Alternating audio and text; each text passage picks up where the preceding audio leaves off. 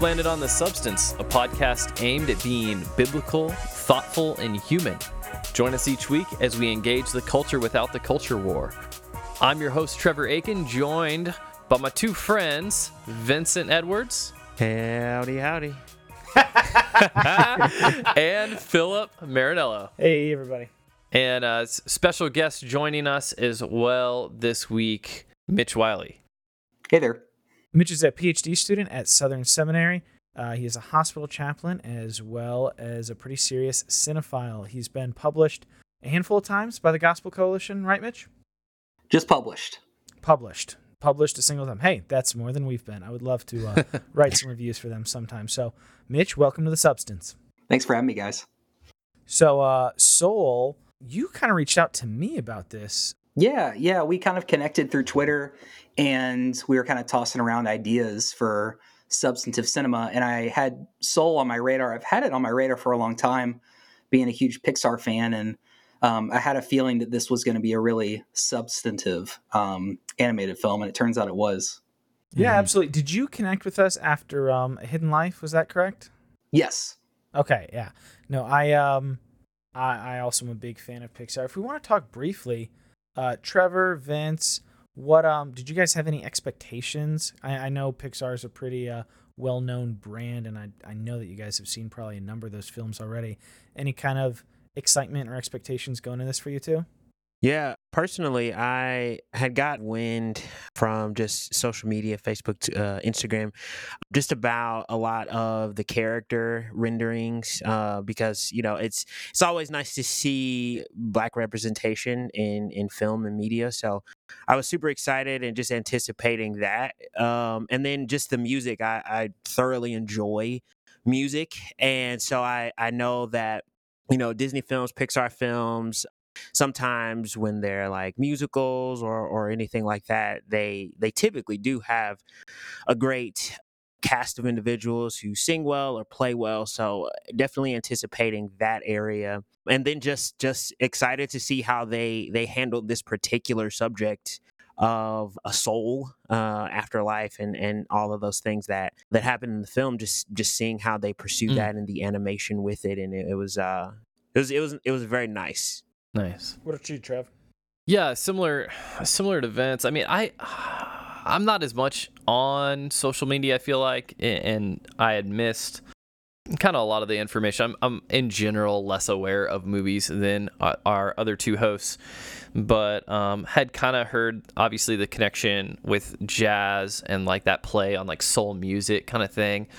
And so for the most part, I went into it Uh, and I'll, I'll kind of briefly talk about my watch experience here, but like, kind of kind of went into it just blind in a way. That's the best. Like, I, I did not think that that is much. the best way to watch a movie if possible. It's, it is it is fun. I've most of the time enjoyed the movies I've watched going in blind, but man, I didn't go into it just like in a neutral emotional state. Like I had worked on a house project that I was unsuccessful at that day and was just really frustrated. And I was just in a space of like just really feeling defeated. And kind of having to watch it for work, sort of. Yeah. And so I was like, all right, we're recording this thing. Like, Philip's told me I have to watch it.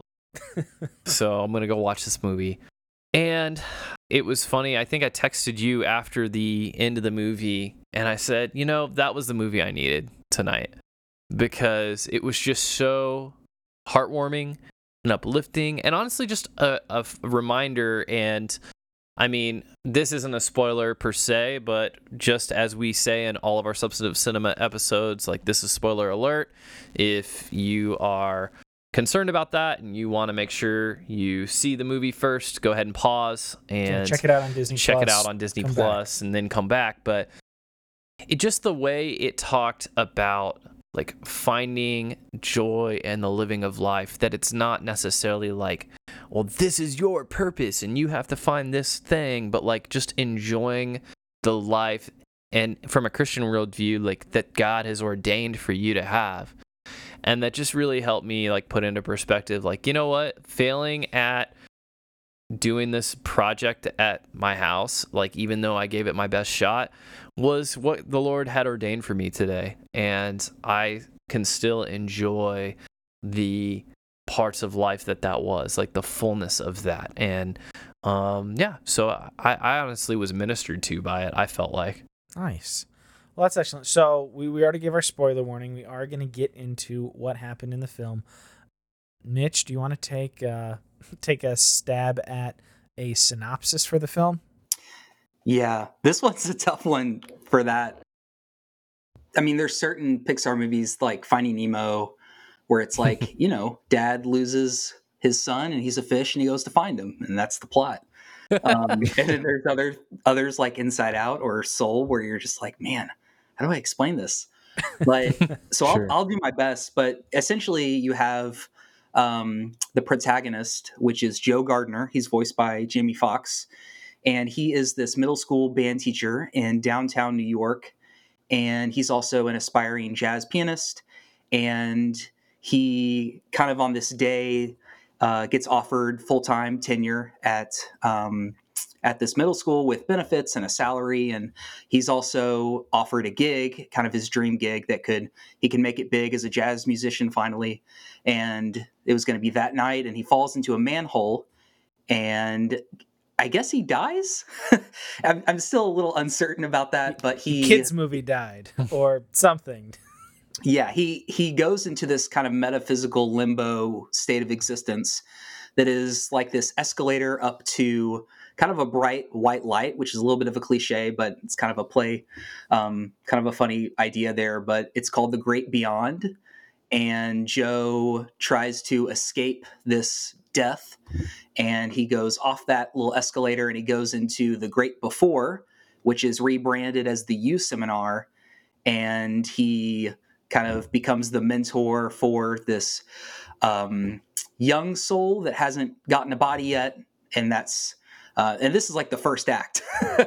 um, yeah. And and her name is 22, and it's voiced by Tina Fey, and she wants nothing to do with Earth or existence. She kind of represents nihilism, and they kind of have this body swapping episode where they go back down to Earth, and that's kind of the premise of the movie is for 22 to find her spark which gives her an earth pass and a spark can be like a passion or an interest like music for for joe. And joe is trying to get back to his body to make it to this um this big kind of jazz gig. He has that night. Or like that one kid who got hit in the head with a soccer ball somehow and got the spark. that was probably my favorite spark getting. And I was like, what uh because at that point they hadn't kind of explained the spark. They kind of hadn't had that turn at the end. That was the reveal, like the spark isn't your purpose. And I was like, uh that little guy just got hit in the head with a soccer ball. And he's like, Oh, here's my spark. yeah. Like self abuse. Like I was Yeah. not I was not The sure what that scene goalie was. for the U.S. men's national Yeah, team. I wasn't Oh, sure what that was implying, but that did make me laugh a lot. Oh man. There's so much to talk about as we are seeking to come to it from a, a biblical thoughtful and human perspective Mhm. there's a i wouldn't say like a ton but there's there's a little bit of a controversy around this one. Yeah. It was funny the first thing we sat down and Christina was like, "Yeah, like I definitely saw some Christian moms online that were kind of saying that this movie was bad." And I I know that you had some experience with that as well too. And it's kind of understandable from a from a certain point of view. And I would imagine as well there are some of our listeners uh, come to this episode maybe to hear that perspective, right? Because they know we're going to give things a fair shake. But my thought, I saw a review that said it misses the theological mark. And my thought is like, what movie passes the theological test perfectly? For, and like, and and is that actually the point of movies? Like, for example, if we sit down and we watch a movie rendition of Charles Dickens' A Christmas Carol, like, do we really come away from it with spirits from the afterlife or what you need to like correct your miserly ways like and and the Lord definitely sends those and the afterlife definitely works that way with the chains and everything. No. It's very clearly a story. No. And the so, romans road was not presented to scrooge. Yeah exactly. So therefore the muppets christmas carol is it's off my legalism list. man. Like Yeah. yeah. it's just behavior modification. They don't even have the gospel. Of course. It's it's a story that's not the point. point. And so i just i just wonder if people are and I don't know, maybe they are. Maybe they are consistent, maybe they are self-critical when it comes to these kind of things where they look at that and they're like you or know, I Lord the reject Rings all these Narnia, things. which most people love. Right. But at the same time, I will say I think people put it in a different category perhaps because it is a kids movie where they're saying, "Okay, the children. yeah, it's animated." There's just a it seems like it at least for Christians there seems to be like a different standard that we apply when something is animated, when something is more in that realm of a kids movie. I have a 4 and a 2 year old. Would I show this movie to them? Probably not but not necessarily because I was trying to protect them from any ideas, so much as like I just don't think they would get it. The themes of the movie are reflective enough that it seems to be for an older child No, than where my kids like are a- at. Like an eight to twelve year old And so like versus like a young child. and so I can I, I can understand why there's some confusion over that, but at the same time as understanding it, like that's my take. I I don't agree that a Christian has to I guess tread lightly here especially. I would say whenever you're engaging in any media or even any sermon, tread biblically. Have your mind, like have a disciplined routine and a knowledge of the word of God such that you are approaching life in a way that understands these things. Yeah, if kids see this movie, they're going to need guidance, but that's just true in general about life. Like, not everything that a child encounters in life is going to have orthodox theology, but that's why the kids have parents And also- pastors and teachers. and, and I would say on the flip side, you got Disney, the one of the biggest entertainment companies in the world. You got Disney Plus, tens of millions of subscribers. A lot of people are going to see this film. This film deals very well with very substantive and Mhm. truthful and important and like true and meaningful themes. So to to elect to not address it because it wasn't intended to be a Sunday school lesson, I'd almost say like how could you not? Seems like a whiff. Especially the- like yeah, this is a movie. I mean, we've talked about stuff like this before. We haven't covered the good place on the show, but we talked about it. But yeah, like how could we not address something that's like, hey, it's good to live a purposeful life is kind of what this boils down Yeah. to. And Mitch, have you seen this kind of backlash as well? What are your thoughts? You're obviously a thinking theologian kind of guy, working on your doctorate, that kind of thing. Like, how do you process when you see this kind of critique? Yeah, I think. Um, well, first, I Philip mentioned it. You know, this is Disney, and you have to. The expectations are that Disney's not going to march out Jesus and present him as your Mhm. purpose in life, and your soul is to enjoy God forever and glorify God. You know, if they're Right. not marching out the any catechisms or anything like that. But I think it's my. I approach it with a theology of common grace, and I think that God gives little pleasures and wisdom to to all kinds of people, Christians and non-Christians. And I think that we are able to receive wisdom from even people who aren't believers. And I think this has a lot of wisdom to it. Mm, So that's Mitch, good. how many times have you seen the film at this point? I have seen it twice, just twice. Okay, what uh what are some things that stick out to you the most when you think of the movie? What are what are some of your impressions? I think the movie, I think the things that stand out to me, well, first, there's kind of the technical level of it's visually dazzling. It looks real. It looks Mhm. incredible, especially New York City. Um, it's Mm, mhm. set in autumn, and it's just the very beautiful orange, yellow hues to the city. It, it makes me miss crowds and and being around a lot Mm. of people. Oh yeah, those Mhm. big city scenes. I was like, oh, I everybody all nobody bumping into each other on the or social streets. distancing. yeah. Like, I guess cartoons can't get COVID, so it's okay. And and certainly the music and soundtrack um, man, oh man. was great. And I, I was left thinking a lot about the themes. Certainly that that reveal montage near the end is kind of the the big climactic scene, which which reminds me a lot of Pete Docter's other montages in his Pixar films. He's the co-writer, co-director. He did Monsters Inc., Up Hmm. and Inside Out. Of course, Up has that famous montage, and I immediately thought of that when it was playing, and then of course my the tears started falling. Hmm.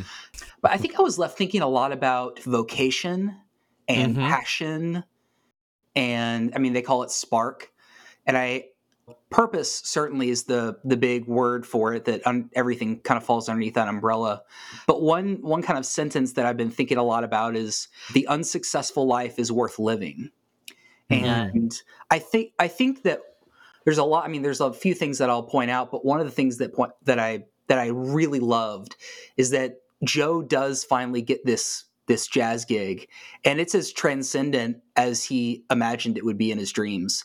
Like he he kills it. He's doing great. He he has his you know big break that he's been looking for. It's everything he wanted. And then after it you know he's talking to the dorothea williams who's the kind of the leader of the jazz group and he's it's it's he, essentially he's like okay so what next? Like what do we do next? And she says well we do it again tomorrow and it's you know he's achieved his dreams but those dreams are about to become this mundane job and so i think that i mean the, the gospel coalition put out a little article that i really liked on it um, and the the title of it was soul is the anti-disney disney movie and Really good review. I really Love liked it, and, the it was very thoughtful. It was written by Dustin Crow, and and I and I've seen that in a few other reviews. And because the typical Disney trope, I think, is you you realize your dreams, you live happily ever after. Yep. You were made for a specific purpose, and once you achieve that purpose, everything falls into place. And this really subverted that. And he Mm. got Joe got everything he wanted, and that wasn't enough.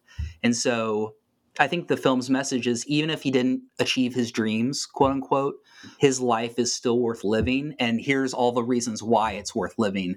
And those Man, that montage was heavy. And that, That- montage that made me it was filled with so certainly common grace food music um, nature beauty all of those things and all of the, the the culmination of all these little moments and little pleasures um, are so much of what makes life joyous and Mhm. that is what i was really walk, walking away thinking about Yeah. No, 100%. Yeah. One thing I was thinking about, so you mentioned the idea of vocation, and there's connections. I wouldn't say it's directly maybe a Calvinist idea, but that idea of God's providence over everything, when you have a, a firm idea of that, and then understanding that the job that you were called to do, like it's almost even interconnected with the Protestant work ethic, where like the thing that you do, whatever job or title or um, position that you have in your work, that is your vocation. It is the thing that God has called you to do. Even if you're not a minister, it's all spiritual. Um, but sometimes that can bleed over into this thing defines me, this Mhm. work defines me. Yeah. And I was wondering if you were kind of, as you were thinking through that, like seeing this movie as interacting with that concept. Yeah. My wife put it really well, and she told me, she said, You better not say that sentence and not give me credit. So I am giving you credit, Um, But the what she said was when we walked away from the movie, because we watched it together, she said, What you do isn't who you are. And she thought that 100%. was kind of one of the, the the thesis of the movie. And I think that's exactly right, is that our identity as people and as Christians is never going to be what our vocation is, whether that's in ministry or otherwise. And for Joe, Joe saw his his whole purpose as wrapped up and his identity wrapped up in I have to become and achieve this jazz pianist and um, I like to sometimes put the Enneagram to kind of assign an Enneagram number to each movie to help capture its like desires and longings. And and I, and I would certainly say this is an Enneagram three movie. And I see Joe as an Enneagram three, who's really his his understanding and, and his drives are I want to achieve, I want to become somebody. And the way I become somebody is by becoming something and that is a successful jazz pianist. And what he Mm. ends up realizing is that he, it's more about being a human being. You know, it's all, kind of a cliche um, phrase, but it's about being a human being, not a human doing. And Yeah. that's um, really Yeah. what he what changes his entire outlook on life. Awesome. Yeah. Like we mentioned before, it's not for very young kids. It's Kind of like Inside Out. Like Pixar's got a whole there's a whole catalog of Pixar films. Many of them are really like sneakily very very deep. We'll probably get to ratings later, but I think Soul it's definitely not my favorite Pixar film or probably won't crack my top 5 or at least right now. But I think it's probably the one like it's up there with Coco, but maybe even more so cuz it directly addresses the question of like what is what is purpose? What does it mean to live a life of meaning and value and what gives one's life value? And it's so I mean, these movies are made in like six plus year periods. So like Mm. they're able to do this. It's such a simple story, but you have Joe and you have 22. Joe wants to live his life so specifically. And 22 is avoiding life because she's afraid like that there's nothing Mhm. that she can find that would make life good. I'm just kind of stunned at like how simple the premise is and like families can have these discussions because of this movie. Mm. Not that you need Mhm. this movie to have these discussions, but I'm just very grateful of thoughtful artists out there in the world. Yeah, absolutely. And Mitch, it's quite unanimous that we all enjoy the film. Was there anything about the film that you thought uh, could have been improved on, or that you Mm. thought might be missing, or uh, just an area that you might have wanted to see more explanation in, or or just what it, what did you think the the movie could have had more of, or or had done differently? Yeah, I think that the the one kind of quibble I had with it was I I mean it it is Pixar, it is a kids movie. Um Mhm. and I, I wish that I ca- it sounds kind of funny to say this. I wish he would have died at the end. It, it almost felt a little bit like not not cheap, but I was assuming that you know as he's sending her off to live, that oh well Joe's going to go to the great beyond now, and it's like oh actually, and I think it's one of the Jerry's. It's like oh actually we decided that you're actually going to get to live now, and it's like oh I thought he died Mhm. though. So it, it felt a little bit cheap and a little bit of like a kind of an ex Deus ex machina kind of oh he's going to get saved here at the last second. That that was really the only kind of criticism I had. Um, I, it probably would have been a stronger movie, Yeah. I guess. I kind of thought at that moment where the gate kind of opens up and he sees the world that I, I wasn't sure what choice he was going to make. I agree. I was not I- sure either. yeah. I, I thought he was going to make a statement because, and, and this is another theme too that, that we could bring up, but like relationships are so transformational. And I, I love what you said about like the Enneagram threeness of the movie. And for people who aren't familiar, the idea is the go getter who really puts on any face necessary to achieve, but then kind of loses who they actually are in the Mhm. process because of that. And like his sense of self was, I am jazz. I am the jazz Yeah. guy. And I think the scene that shows that more than anything else is the barbershop scene yeah, with Dez and Dez and Joe's body being inhabited by 22 are having a genuine Yeah. human conversation relating to each other and getting into the things that matter in life. And like there's this thing right at the end where it's like, oh, you always all you always talk about is jazz. Like that's why you never found out any of these other things. And Mhm. I, I just thought that was a poignant scene. I wondered how you thought the relationships interacted with purpose and finding all of life. Yeah. I mean, in that in that montage scene that I think it sounds like is a highlight for all of us. Um, in in in most of those scenes, he's with another person, whether that's Mhm. teaching students, whether that's being with his dad. Um, and and and of course there's the the scene at the barber shop where he sees human connection and and all of those the representations i think there's like a piece of a bagel and a pizza and a um, kind of one of Yeah, those the whirly, twirly, whirly uh, maple seeds. All of those bring up a memory with other people surrounded by people and relationships and i think that certainly one of the core messages of the the film is that people are important and human connection is important. And of course that's hits very um, a lot more differently in 2020 the end of 2020 than it than it would mm. have otherwise. But i think another aspect of the film that I was interested in talking about that's related to that is so 22 if if joe is the enneagram 3 the achiever the go-getter i definitely see 22 as the enneagram 4 um, the individualist Hmm. um, the person who may be prone to melancholy and so a little bit of self-disclosure i kind of on and off since i was 15 um, have struggled with depression and i think that soul kind of a it, it may not it didn't jump out to me as much the first time as it did this the rewatch really accurately depicts depression Hmm. um, they call them lost souls and that's where it Yeah. kind of gets into the the mystics the the the humorous they're kind of side characters they're these these traveling mystics that help lost souls but uh, a lost soul is essentially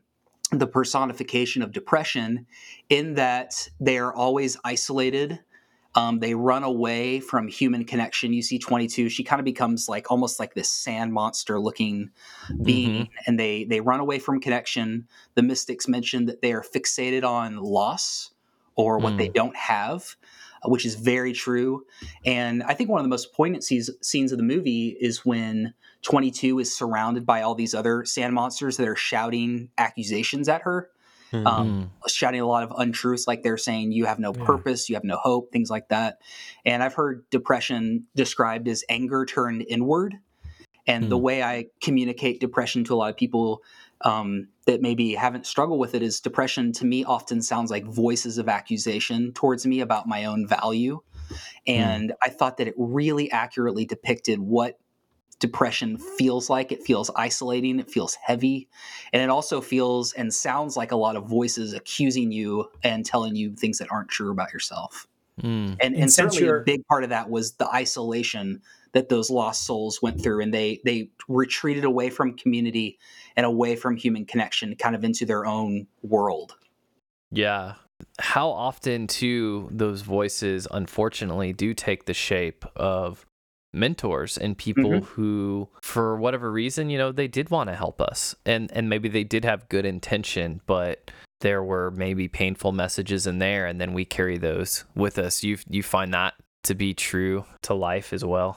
Yeah, yeah, especially and it was so heartbreaking to see one of those monsters, sand monsters yelling at her was took the shape of Joe and it was using his own words against her and that's absolutely um I think a, a part of depression is the voices come from within certainly, but they can also come from outside of us from other people and they can be sometimes they're accurate to what a person said that really a criticism or a hurtful word that you really fixate on and ruminate on um, but sometimes you twist the meaning of those words Mm. and it becomes something that the person didn't intend.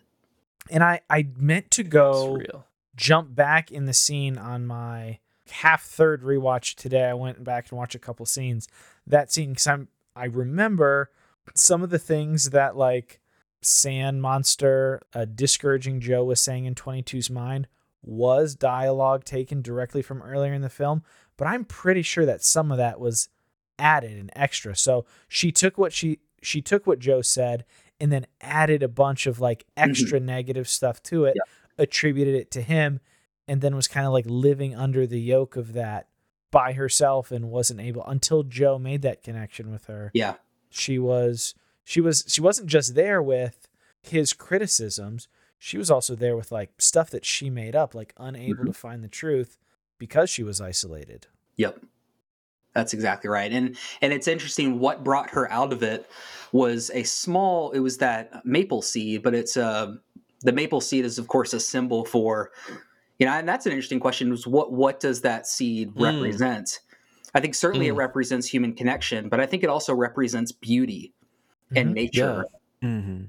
and if we and if we can interpret this theologically it represents common grace and god's creation and and human connection and all those things that we've we've been talking about and and that's what kind of melted away the monster that was surrounding her and I, Mhm. that that ended up i mean i love the montage scene where where joe's at the piano but that's really the one that i think i was left thinking about the most at least on the second re- the second viewing i had Yeah. Those little maple seeds are just it's such a good choice for something to represent the wonder of natural design because you watch that and it like helicopters around that's just so fascinating the the way that that is designed and the way that it works in the world and and it's just natural it's just naturally occurring thing and it's one of those little things that draws your mind upward hmm. to bigger more transcendental truths and it's such a such a simple little thing to be able to do that Yeah. all of that No, I mean the more, I, and it's the same way. Anytime I, I um, I purposefully study or give my attention to a a excellent film, like the more I think of it, I'm like, is it in my top five Pixar movies? Who knows? I don't know. I'm not sure. top five Uh, Vince, something. what about you? Yeah, I would definitely say this is as far as like animated movies, this would definitely go in the top ten. Uh, Not animated movies seen this year because I haven't. Um, but animated movies uh so far, like maybe all time list. Uh, I definitely say it, it hits top 10 for sure because it's one of the kinds of films that you have to watch multiple times and you almost just have to simply just be in that moment to be able to just watch the film and allow allow the film to really uh, communicate the the core messages to you in a way that applies because I, I can definitely relate with you Mitch about anger turned inwards how that can really translate and so um, I, I think that's definitely a great point to to pull out Mhm. Well, and we talked about the maple seed and just the natural beauty. One of the things that is very strongly in my mind um, was towards the end. I think it was right after the musical montage. There was like interior Joe's apartment, and then like exterior him Yeah. in the window. Zoom out his building. Zoom out the skyline. Like zoom out, kind of like a satellite. You see all the lights. Like zoom out the globe, and then like zoom out like the, The cosmos. cosmos. Mhm. And I was just like, man, with we got like Interstellar and Tree of Life and now Soul, like just getting deep, like just straight up the cosmos. Like, but it was all about Joe was the focus of it. It tied Joe to his city, his area, his his neighborhood, the world, and then existence. Mm. Joe's life has meaning, even though, like, zoomed out all the way, physically speaking, he's kind of nothing and insignificant. But Mm.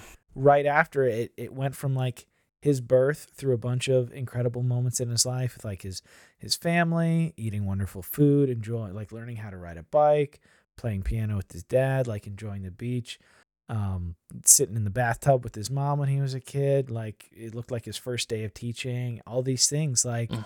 in the grand scheme of things, like that man's life has value.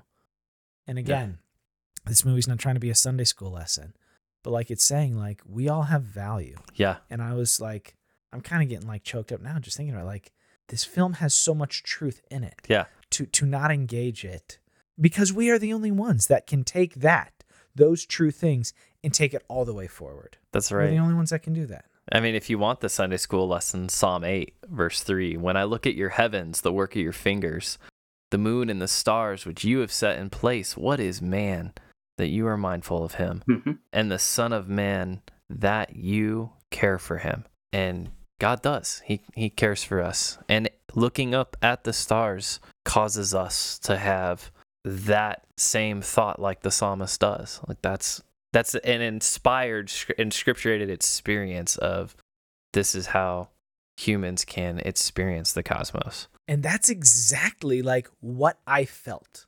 Hmm. They didn't flash a Bible verse on that screen, but the way they they did it, the way they kept zooming out, like Yeah. that's that is what that scene is saying. Yeah. It's It's like incredible. man. The Bible, like in a lot of ways, all the time is like a if you know, you know about like all of creation, though. Uh, and it was also like a pretty funny film too. Any anything stick out to you humor wise? There are a couple of really great jokes I wanted to mention. I got some because especially when you're dealing with something so deep, the hedge fund guy there was were a funny. couple of very Yeah. good laughs. I That was love that hilarious. fund manager. Yeah. Uh, yeah, just uh, knocking down everybody's computers off their desks. So I was uh, I was a math major in college, and there was some guys who were like really aiming at going for hedge fund managers, and like just knowing that that kind of mindset and personality and like work, it it was it, it definitely hit me as super funny. Dude. I'm, I'm not a New York Knicks fan, but I did so really enjoy. funny. Oh my goodness. That was that was great. I thought a lot of the youth seminar stuff was funny, and and showing the the past mentors that 22 had had. Yes. Mhm. And the if you, Knicks I paused, joke I did pause at one point me. where you kind of go into, I guess it's like her room, 22's room, but she has Mhm. uh, like a on her wall is the the sticker name tag of every Uh-huh. mentor she's ever had, Yeah. Yeah. and they went into a lot of detail, like down to like. I was gonna different- you pause. pause I, on I that? never got to look at that. Yeah, there's like different languages. Like I saw like a lot of um like it looked like maybe Sanskrit, some like Chinese symbols. Like there was a lot of like some Hebrew, I think, and Greek in there. So they somebody worked really hard on like that one shot to get I so did much think detail. the uh, Marie I Antoinette like that. disembodied head was funny. Yes. Um, Yeah. Yeah. But the, but the Knicks joke is the one that made me laugh out loud the hardest. Yeah. Oh, so The. Marie Antoinette one was really hilarious as well because 22 had been given a piece of cake Yep. and Marie Antoinette was done with. tw- So anyway, It was very good. And then very also, funny. it's very childish. Like every time I watched it, it also made me laugh very hard. The pizza joke. the pizza joke. because they couldn't eat. yeah. Whoop. just how it went right through them, and just the like, just that's peak physical comedy. Yo, but when like 22's embodied and actually eats the pizza, I'm just like, yes, yes, pizza is dude, that pecan pie. scene like the entire food pyramid for me. It's just so in the good. montage as well. Um, yeah, Pixar Pizza- is great with food. Pizza is music. great. That- That's what you should take away from this film. Pizza is wonderful. Pizza's great. How about so? It, kind of, I, I almost wish that we could have like a Jungian psychologist on to like analyze some of that side of the movie because I definitely felt like there was things I know enough to know that like there was some some things that they were pulling from in there, but like the whole idea of the fixation of the people who are in the zone and they get fixated and then turn into the lost souls. I was thinking about that concept and and how how we see that play out in even Christian circles. This idea of this good thing, this thing that somebody's Hmm. taking in a great way, but then when it becomes all consuming, they lose themselves to that.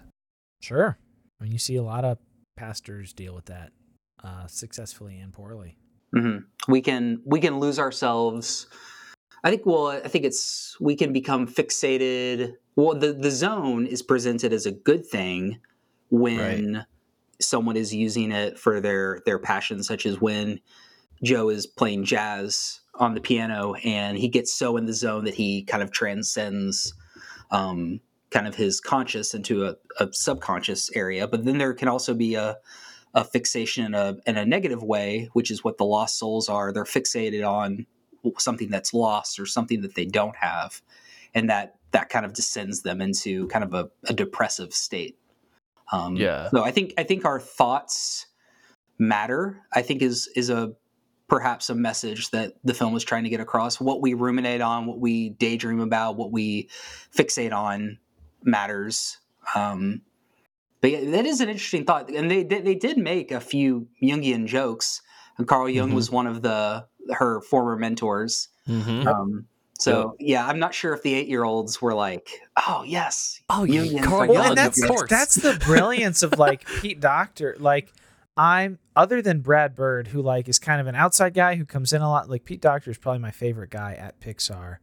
He makes the most thoughtful of the film. Like they're still highly entertaining, but they're very thoughtful. And I mean, just all of that stuff packed together in like a 90, 100 minute, essentially a kids movie, even though it's not a kids movie. Yeah, it's probably it's the very least kids movie of any of Pixar's catalog so far. I'd say. I'd very much agree. Probably sign yeah, on like to that. that. uh that part where um he was like, "Is this the great beyond?" He's like, "No, this is the great before." Or it was like, "No," and then he said, "Is it H E double hockey Oh, yeah. sticks?" And they were all just like, "Hell, hell, hell, hell!" And, and my my wife was like, this is different for a Pixar movie. And I was like, we both just start busting out laughing because it was, it was definitely like caught me off guard. I thought they were just kind of go with it, but then they just kept saying it and kept saying it. It was, it was pretty funny. Yeah. Yeah, that did get a That is laugh from so us as well. Oh man. And that is so like kids too. You're like trying to like avoid saying whatever and you're trying to get and they they just totally pick up on it and run I with also loved when the little preborn souls all were. I couldn't tell if they were teasing him or just thought he was cool when they all gave themselves little fedoras because of Joe for a second. That made me laugh each time as well. or the ones They who just were like made little aloof. like boop, like they just made them. They just kind of uh, manifested them on themselves. Yeah. Uh, the the personality factories was funny. That kind of got a little enneagrammy. Yes. Yeah, absolutely. Well, that's where I was thinking like it honestly kind of Jungian in ways like Yeah. these these different personality traits. Like you are aloof, you are like excited, and then the, the one at the end was it like like I'm a Insecure. I'm a narcissist or whatever. Like yeah. that crazy one. Yeah, the megalomaniac. I, I thought that was Yeah, they're like, this one's going to be a handful. Yeah. Or like maybe we should stop sending so many to that one, like the self-absorbed, Yeah, they're like, why do we keep sending them there? Like, "Yeah, I don't know." like just the little like cultural commentary jabs. hmm you might hate me philip for stepping on this landmine but like the idea so so as up in arms as some christians are about this whole like afterlife soul thing Sure. that's going on like i mean the fact that 22 matters as a soul before being born could kind of be seen as a pro-life message Mm. anybody else think that is this just No, me being I weird think that's you stretching. me stretching but you could you could talk enough to where you could be like, well, now I'm thinking about it because you're saying. Yeah, it. like, well, what's gonna happen when 22 hits Earth, right? Like, and well, Just and, gonna and have obviously, like like, everyone else. yeah, exactly. So, but like, that life matters. so, Why it Yeah, it might be a play on that a bit, just because you know Joe himself goes into the grave before with no recollection of ever being there, and if we're to assume everything's consistent, everyone comes from there. Then once you get your Earth pass and kind of go down, you don't have any recollection of it. So it it it, it might be alluding to um a very like secondary relative close to touching pro life message. yeah, it's just interesting. It's it's it's just an interesting concept. I mean, obviously, if you were of the mind to be offended of the pro whatever pro life concept, like you could say, oh well. You don't know at what point the soul enters the body, so it doesn't matter, and they don't address that in the film. So? It's- It's obviously not a question that the Huh. film is trying to address. My point being, in the same way that it's also not trying to address anything about theology necessarily. I- If we were going to, at that same time, press it on these things it's not trying to address, you could say there's this other thing that you know while Maybe. while we're critiquing it for this other stuff that it's uh, it could be positive. I don't know. Yeah. Interesting. I think it's You should- advocating for there is there is purpose beyond the material Yeah, that that surrounds us. So You I- should tweet at all the angry Christian moms that they are dunking on a pro-life movie. See how that works out for you. Uh, I think I think I'll pass on on that very distinct Twitter opportunity. That's probably wise. Um, you got a lot of editing to do this week. Um, so, Mitch, uh, one of the things you mentioned to me before we recorded is that like your Pixar standings. We're not there's like twenty some of them now. What uh, what are you thinking as far as like where do you currently stand after seeing Soul, as far as top five best or favorite? You can hit me. You can hit us with yeah of those. yeah it's i yeah ranking things can be difficult there's there's kind of the objective way you can of what's the best what's the greatest and then there's of course the subjective and you know i was um, three years old when toy story came out so there are certain pixar movies that i have watched it's so hard to compare soul i've only seen it twice to say uh, monsters inc which i still remember the vhs we you know wore out growing Mhm. up or toy Story, The blue one. you know things that i've seen probably upwards of a couple dozen times so it's so hard to compare those those two i i like to think of pixar films in terms of like echelons or tiers and i i definitely think that soul would be um, the top tier of pixar i think it's up there i think I think the best Pixar movies so far is WALL-E. I think Mm, I liked that. I like WALL-E. yeah, That's a very and- Trevor movie. I think WALL-E is. I'll put it on like best. It's just not my favorite. uh-huh. Hmm. yeah. I think it's an incredible film. It's so good. I think I've only watched it once in its entirety, actually. Yeah, I, it's it is similarly transcendent and has a lot on its mind as well. Um, and I think Monsters Inc. and Toy Story I have the the greatest affection for. I think Inside Out is a, is slightly above Soul. Um, Hmm. I thought that was a really genius, inventive movie, and I would put Ratatouille up there as well. I think Ratatouille is kind of Pixar's thesis on art and creativity and uh, honestly with talking about vocation and passions i think ratatouille and, and soul have a lot in common too Ratatouille is my number one personally, and I think I got strong Ratatouille vibes when uh, Joe first got into the zone. Like, yeah When- when remy's cooking and yeah, when he's cooking with the tastes and the flavors Mhm. and the smells. Mhm. Like, part of my experience seeing Ratatouille for the first time was going in blind, and I mean, I was very much a a heavy film fan, and I don't know how I missed it. But I, I originally thought Ratatouille was like DreamWorks or something, and I went in with like, this is a kids movie. Mhm. I wasn't expecting it to be a Pixar movie. I don't think I had realized it was a Brad Bird film, and I was, I was blown away from the very beginning. It's a good film. It's a really good film. We should maybe put that on the potential. There you go. Maybe we can get Brad Bird on. I know be- we're I still think brad bird's best movie is the iron giant So good. Oh man, just I'll got done take- watching that one recently. It was I need to take a look at that one. guaranteed like just Super a blubbery tears. mess of tears for me Oh, Wow. Superman. Yeah. Yeah. Yeah. Yeah. All right. Well, I'll have to I'll have to get my tissues ready and watch that one. Kind of one of the last things that was on my mind about Soul was and and I kind of want to explore here with you guys was this idea of waiting. So many people find themselves in that place where they're waiting for their moment to arrive, whether that is that next career opportunity, whether that is school, whether that is relational. How should someone approach that kind of waiting season of life as we think through like both the truths that that soul presents and also the truths that the word of God presents? Yeah, I'm I'm reminded of I believe it's um, Jim Elliot, the missionary martyr, who said, "Wherever you are, be all there." Mm-hmm.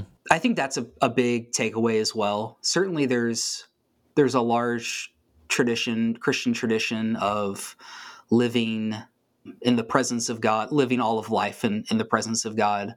Um, certainly, there's the monastic tradition, and I think we, you know, talking about common grace, there's a lot of common grace to mindfulness teachings. A lot of bones to to pick out of that meat, but I think living a mindful life where you are in tune with with where you are, being in God's presence, living whatever season that God has called you to live, and and going all in on it. And it may not be the season that you thought you were going to be in, or it may not be the one you're most excited about, or you may be looking ahead. But I think there's a lot of value in being mindful and living in the presence of God wherever you are.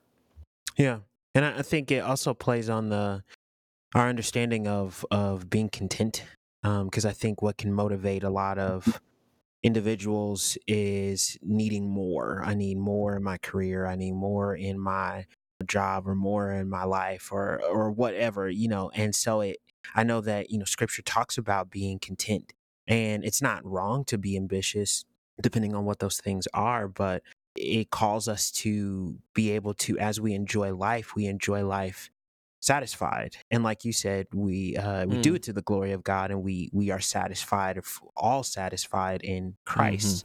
But it's it's it's just being content. It's to say i'm waiting and if i never got that thing that i think i need or that i really really want um is god still good? Is is christ still sufficient? Can i still be happy um, and so I think it, it definitely plays on our understanding and I would say even uh, the the exercise in being content. Mm. Dude, that is a good call out. yeah. So all this from a kids movie, huh? Mm-hmm. so um, before we wrap up here, Mitch, uh, one of the things we like to do on the Substance, uh, I'm sure you've heard it before on some of the uh, substantive cinema and other shows, is a substance shout out. So obviously, we're talking about movies here. You can go, you can pick a couple if you want, like movies, music, books, podcasts, what sorts of things in the realm of the arts, culture, entertainment that had that you found uh, edifying or enjoyable recently? other than yeah. Yeah there's a lot. I think um so one one i'll give it a shout out to my my wife and i i i rewatched it. She watched it for the first time. The, the two paddington movies if we're talking about kids movies. Um yes. Paddington 2 being my favorite of the two i think those are similarly i mean it is just a breath of fresh air they are um and they, they also kind of have this under underpinning um lots of common grace and certainly the importance of kindness especially to those who are whether refugees immigrants outsiders i think there's a lot of great messages for that And And- shockingly good films. Yes. I had no expectations for those. Those were like shockingly good. and and I have a, a huge love for Wes Anderson, and they they very much are are kind of playing with a, a lot of the his wheelhouse of spacing and color and visual gags and things like that. So I'll shout out the Paddingtons, and I so I did my my top you know 25 top 30 movies of the year um, list on Twitter, and my number one was American Utopia which is a concert film by David Byrne, directed by Spike Lee, um, and that is on HBO Max. And Still need to watch that. yeah, so American Utopia is what it's called, and it's um, David Byrne, the frontman for Talking Heads. He had a 1984 um, concert film called "Stop Making Sense," which I just caught up with the first time. It's commonly thought to be the greatest concert film ever made, and it is just you know 90 minutes 120 minutes of just pure euphoria and creative energy and it's unique and it's weird and it's odd and it's great music. It, the talking heads and david byrne's solo stuff really provided my 2020 with a great soundtrack. That was a one of my favorite like artistic it's a little bit of music a little bit of film discoveries of the past year and um, american utopia is a, a great a great concert film and it's um, his kind of troupe of musicians and, and band that he's with none of them are stationary they have they carry all their instruments with with them and they're moving all throughout this flat stage and it's it's just brilliant i love it so much i've watched it three times and i'll probably watch it again Nice. Well, thanks. That's awesome. yeah Awesome. Well, Mitch, thanks so much for joining us uh, for some reflections on Soul. i loved it man thanks for having me Yeah, man. Where uh, where can folks find you, Mitch? So I am on Twitter, Mitch underscore Wiley, but I also um, around this time last year did a more cinema specific um, film Twitter of at Film Mitch, and I love tweeting out rankings and lists, and um, it's kind of a place I like to kind of expend some of my some of my hobby and and creative energy into. And a buddy of mine, Nathan Robertson, and I, we made a blog called CrucibleReviews.com, and we've been putting up different reviews from a kind of a very substantive cinema type reviews looking at truth and beauty and and where the christian life is reflected in in different movies and we put some stuff up maybe once or twice a month there so you can check that out Awesome. Well, Mitch, once again, thank you for joining us on the show and thank you for your time this evening. thanks so much guys i loved it let's do it again sometime Awesome, man. Yeah. Have a great night. yeah you too Thanks, man. We'll see you later. Bye. All right. Well, that was our substantive cinema episode on Soul with our friend Mitch Wiley. Guys, what a fun time talking Yep. about Super. that film. That was a really enjoyable discussion. If you enjoyed that and you enjoy what we do here, um, and you want to be personally supportive and you want to give to us, the two best ways to donate are uh, through Cash App. Cash App is good for single um, donations, one time or individual gifts. You can do that at dollar sign the substance pod. Or if you want to become a more regular supporter of what we do, you can go to the anchor link in the show notes, the support um, page of our anchor account, and you can sign up for supporting us at whatever monthly level works for you. They got $1, $2, $3, $10. If you want to do $100, we wouldn't stop you. uh, whatever really makes sense for you. Um, we're doing this for free week in and week out. We really love this. So if you want to be, um, if you want to join us, you can support us there on Anchor as well. Follow us on Facebook, Twitter, and Instagram. We are at the Substance Pod. There you can follow our content, our Substance shoutouts, any giveaways that we're having. And that's a great place to interact with us. If you have comments or questions or just any kind of interaction with the Substance team, uh, Facebook, Twitter, and Instagram is the best place to do it. We love all of your feedback and want to be easy to get in touch with for your, our listeners. So definitely you can find us on those socials like Vince mentioned. But if you're more old school, you can write us an email at thesubstancepod at gmail.com. Or if you're even more old school, you can call us and leave us a voice message. And in fact, if it's compelling material, we might put it on the show. That phone number is 913 703 3883. Thank you for joining us this week, and we'll see you next time. On the substance. In two minutes.